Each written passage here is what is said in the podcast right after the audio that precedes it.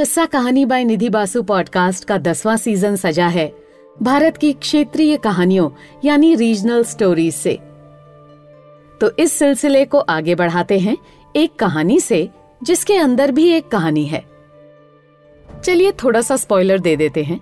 यूँ तो ये कहानी मीठे आम की है, पर प्यार और इंसानियत के बारे में हमें बहुत कुछ सिखा जाती है। तो सुनिए शांताराम सोमया जी द्वारा लिखी मूल कन्नड़ कहानी, वैकम जी का मीठा आम का पेड़। हिंदी अनुवाद किया है डीएन श्रीनाथ जी ने। वाचन है मेरा यानी निधि बासु का। वैकम का मतलब है, वैकम मोहम्मद बशीर। वे अभी अभी स्वर्ग से धारे हैं। वे मलयालम के विख्यात लेखक हैं।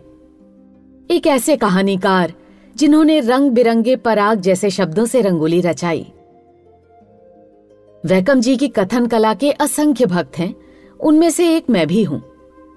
बाल्यकाल सखी पक्का केला जन्मदिन आदि कहानियों में लघु हास्य और जीवन उत्साह देखकर मैं पागल हो गया हूँ। वे कलम पकड़े हुए एक अद्भुत चित्रकार हैं। वैकम जी ने एक छोटी कहानी लिखी है, जिसका नाम है मीठा आम। ये आम के बारे में लिखी गई कहानी नहीं है, बदले में एक मीठे आम की कहानी है। यद्यपि मैंने लिखा है कि ये वैकम जी के मीठे आम के पेड़ की कहानी है, फिर भी ये उनका पेड़ नहीं है। उनके एक मित्र का आम का पेड़ है। वैकम जी की सभी कहानियों के समान, ये भी रसोई घर की काली दीवार के पीछे जो रंगीन अड़हल के पौधे हैं, वैसी ही सरल और सुंदर है। कहानी की वस्तु भी उतनी ही सिंपल कहानी इतनी सी है। यूसुफ सिद्दीक, जिसकी उम्र अस्सी साल पार कर चुकी थी सड़क के कोने में जो पेड़ था, उसकी छाया में दीनता से पड़ा हुआ था। उसी मार्ग में रशीद नाम का एक युवा स्कूल शिक्षक आया। वो बूढ़ा जो मरने की अवस्था में था, उससे पानी मांगा। रशीद पड़ोसी के घर गया और बरामदे में जो युवती बैठकर पढ़ रही थी, उससे पानी मांगा। पानी की कटोरी के साथ जब रशीद चल पड़ा तो युवती ने उसका पीछा किया। रशीद बूढ़े के पास आया और पानी की कटोरी को उसे दिया। बूढ़ा सिद्दीक जहाँ पड़ा था, वहाँ से उठ खड़ा हुआ। कुछ ही दूर पर एक नन्ना आम का पौधा था, जो बिना पानी के सूख गया था और मरने की हालत में था। बूढ़ा उस आम के पौधे के पास आया, कटोरी से कुछ पानी उसके नीचे उड़ेला और फिर बचे हुए पानी को पी लिया। उसके बाद वो अनाथ बूढ़ा उस युवक युवती के सामने ही मर गया। रशीद और पानी के कटोरे की मालकिन बूढ़े के शव को मस्जिद ले गए और वहाँ उसकी समाधि कर दी। आगे चलकर उस युवती, उसका नाम आसमा था और रशीद ने शादी कर ली। आसमा उस आम के पौधे को रोज पानी से सींचती थी। नए पति पत्नी गाँव से दूसरी जगह यानी अपने गाँव से जब अपना घर बसाने के लिए चल पड़े तो साथ में उस नन्हे आम के पौधे को भी लेकर गए और उसे पाला पोसा। आम का वो नन्हा पौधा पेड़ बन गया। प्यार के बदले मीठा आम देना आरंभ किया। पति पत्नी का बेटा हुआ। उन्होंने उस बूढ़े के नाम को अपने बेटे को रखा, जिसने मरते वक्त भी सूखे हुए आम के पौधे को पानी से सींचा था। उस पेड़ के मीठे आम की बात दूसरे गाँव में भी फैलती गई। यही कहानी की वस्तु है। ये मानने में कोई सवाल उठ खड़ा नहीं होता कि वैकम जी ने जब ये कहानी लिखी उसके कुछ वर्ष पूर्व ही ये घटना घटी होगी। मैंने ये कहानी तब पढ़ी थी, जब इसे प्रकाशित हुए कुछ साल हो गए थे। जब मीठा आम का पेड़ कहानी पढ़ी थी, इच्छा हुई थी कि इस अनोखे आम के पेड़ के फल को खाना ही चाहिए। नन्हा आम का पौधा, जिसे बात करना नहीं आता था, और जो मरने की हालत में था। एक बूढ़े ने पानी से सींच कर उसे ज़िंदा किया, और वो फूला फला। इसके बाद आपस में प्रेम की भाषा जानने वाले स्कूल के दो शिक्षकों ने उसे प्यार से पाला पोसा। बड़ी इच्छा हुई कि उस पेड़ को देखना ही चाहिए। उस फल का स्वाद चख कर ही जाना चाहिए। मैं ऐसा सपना देखता था। मन में ये हिसाब किताब करता ही रहता कि एक ना एक दिन ज़रूर उस शिक्षक पति पत्नी से बातें करके आऊँगा। मगर वो मीठा आम का पेड़ कहाँ है, कैसा है ये ढूंढ निकालने की जिद नहीं जागी। वैकम जी को पत्र लिखकर पूछा जा सकता था, वे ज़रूर उत्तर देते। उस पेड़ के पत्ते का हु बहु वर्णन कर देते, मगर मैंने पत्र ही नहीं लिखा। इधर कुछ महीने पूर्व, मुझे गाँव के एक पंडित को ढूंढते हुए गुरुवायूर जाना पड़ा, जिसने कैंसर के लिए दवा खोज निकाली थी। पास के एक गाँव में ये पंडित रहता है ये खबर पाकर मैं आया था। मदुरई में मेरे एक मित्र शराब की दुकान चलाते थे। उनकी बात सुनकर गुरुवायूर पहुँचा था। मित्र ने उस पंडित की दवा के बारे में चमत्कार की बातें सुनी थी, मगर खुद उससे भेंट नहीं की थी। पंडित कैंसर के लिए दवा देते हैं, उनके बारे में सिर्फ़ इतना ही पता था। उनका नाम या गाँव का पता आदि कुछ भी मालूम नहीं था। मैं एक होटल में ठहर गया, जो गुरुवायूर मंदिर की पश्चिमी दीवार से सटकर खड़ा था। वहीं से मेरी पूछताछ शुरू हुई। उस होटल के रिसेप्शन में जो तेज अक्ल वाला नाटा आदमी बैठा था, उसे उस पंडित के बारे में कुछ जानकारी नहीं थी। उस ऑटो रिक्शा के स्टैंड के पास जो एक देसी दवा की दुकान है, वहाँ जाकर पूछ लीजिए।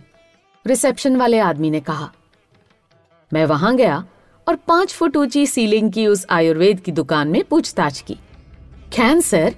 कैंसर के लिए दवा देने वाला ऐसे कोई पंडित यहाँ नहीं है। एक युवक ने कहा और आगे जोड़ दिया। अगर है तो सिर्फ़ आमला अस्पताल में। आमला अस्पताल? वो कहाँ है? त्रिशूर में। वहीं जाइए। मेरे दोस्त ने भी अस्पताल के बारे में कुछ नहीं कहा था। मुझे त्रिशूर जाने की आवश्यकता नहीं सूझी। उस शाम मैंने खाना खाया और केले की दुकान पर गया। वहाँ एक आदमी बीड़ी पीने बैठा था। उसके बाल लंबे थे और दाढ़ी भी थी। उसका चेहरा ऊँट के जैसा था। मैंने केला लिया और पैसे गिनने शुरू किए तो ऊँट ने मुँह खोला और गोर गोर आवाज़ के साथ सवाल किया, गाँव कौन सा है? मद्रास? मंदिर आने वाले हैं? नहीं, मैंने तो सोच लिया था, शायद कृष्णदास पंडित को देखने के लिए आए हैं। कौन? चरुतरण कृष्णदास पंडित, जो कैंसर की दवा देते हैं? जी हाँ जी हाँ वही। मुझे मालूम था, आप उन्हीं को देखने आए। मैं मूर्ख के समान हंसा। ऊँट जैसे चेहरे से पूछा मानो मांग रहा हूँ। कहाँ है वे? कृष्णदास पंडित, चारुक्काड़। वहाँ से सात आठ किलोमीटर की दूरी पर उनका घर है। चारुक्काड़? जी हाँ चारुक्काड़। यहाँ से दो बस पकड़कर जाना है। यहाँ से कुन्नन कल्लम जाना है, उसके लिए एक बस। वहाँ से दूसरी बस। क्या उतना दूर है? दूर तो नहीं। कल सुबह मैं ही उनके यहाँ जाने वाला हूँ। कैंसर के लिए? नहीं भाई, मेरी छोटी बहन को एक बच्चा पैदा हुआ है, उसको देखकर आना है। वही नज़दीक उनका घर है। आप कल सुबह साढ़े आठ बजे यहाँ आ सकते हैं। अगर आएँगे तो साथ में जा सकते हैं। दूसरे दिन मैं सवेरे सवा आठ बजते ही उस दुकान के आगे था। साढ़े आठ बजने के बाद ऊँट चेहरे वाला अपना सिर नीचा करके बीड़ी पीते हुए आया। उसने गाढ़ा सफ़ेद और इस्त्री किया गया कुर्ता पहना था। अज्जली बीड़ी को वहीं पैर के नीचे फेंका और धत कहते हुए पूछा, आपको आई बड़ी देर हुई है? नहीं नहीं। क्या आप बीड़ी पीते हैं? नहीं। अच्छी बात है। अमेरिका वालों ने ढूंढ निकाला है कि बीड़ी पीना सेहत के लिए अच्छी बात नहीं है। मगर हमें तो ये एक लत सी लग गई है, बस। और उसने फिर एक बीड़ी सुलगाई। उसके बाद हम बस स्टैंड पर गए। और एक असह रंग की बस की सीट जो टूटी हुई थी, उस पर बैठ गए। फिर उसके बाद उससे भी बुरी हालत की एक और बस पकड़ ली। फिर मिट्टी की दीवार से बने खपरेल घर के आगे खड़े हुए, जिसकी बैठक लंबी थी। घर के आगे जो गौशाला थी, वो अंधेरे में छिपकर बैठे हुए चोर के समान लग रही थी। उसे पार कर घर की सीढ़ी के सामने खड़े हो गए। ऊँट के चेहरे वाला मेरे सामने खड़ा हो गया। बैठक के पीछे जो दरवाज़ा खुला था, उसमें से एक औरत आई, जिसके बाल बिखरे हुए थे। मैंने उससे पूछा, घर में पंडित जी हैं क्या? नहीं, आप कौन है? ये मद्रास से आए हैं। पंडित जी को देखना चाहते हैं।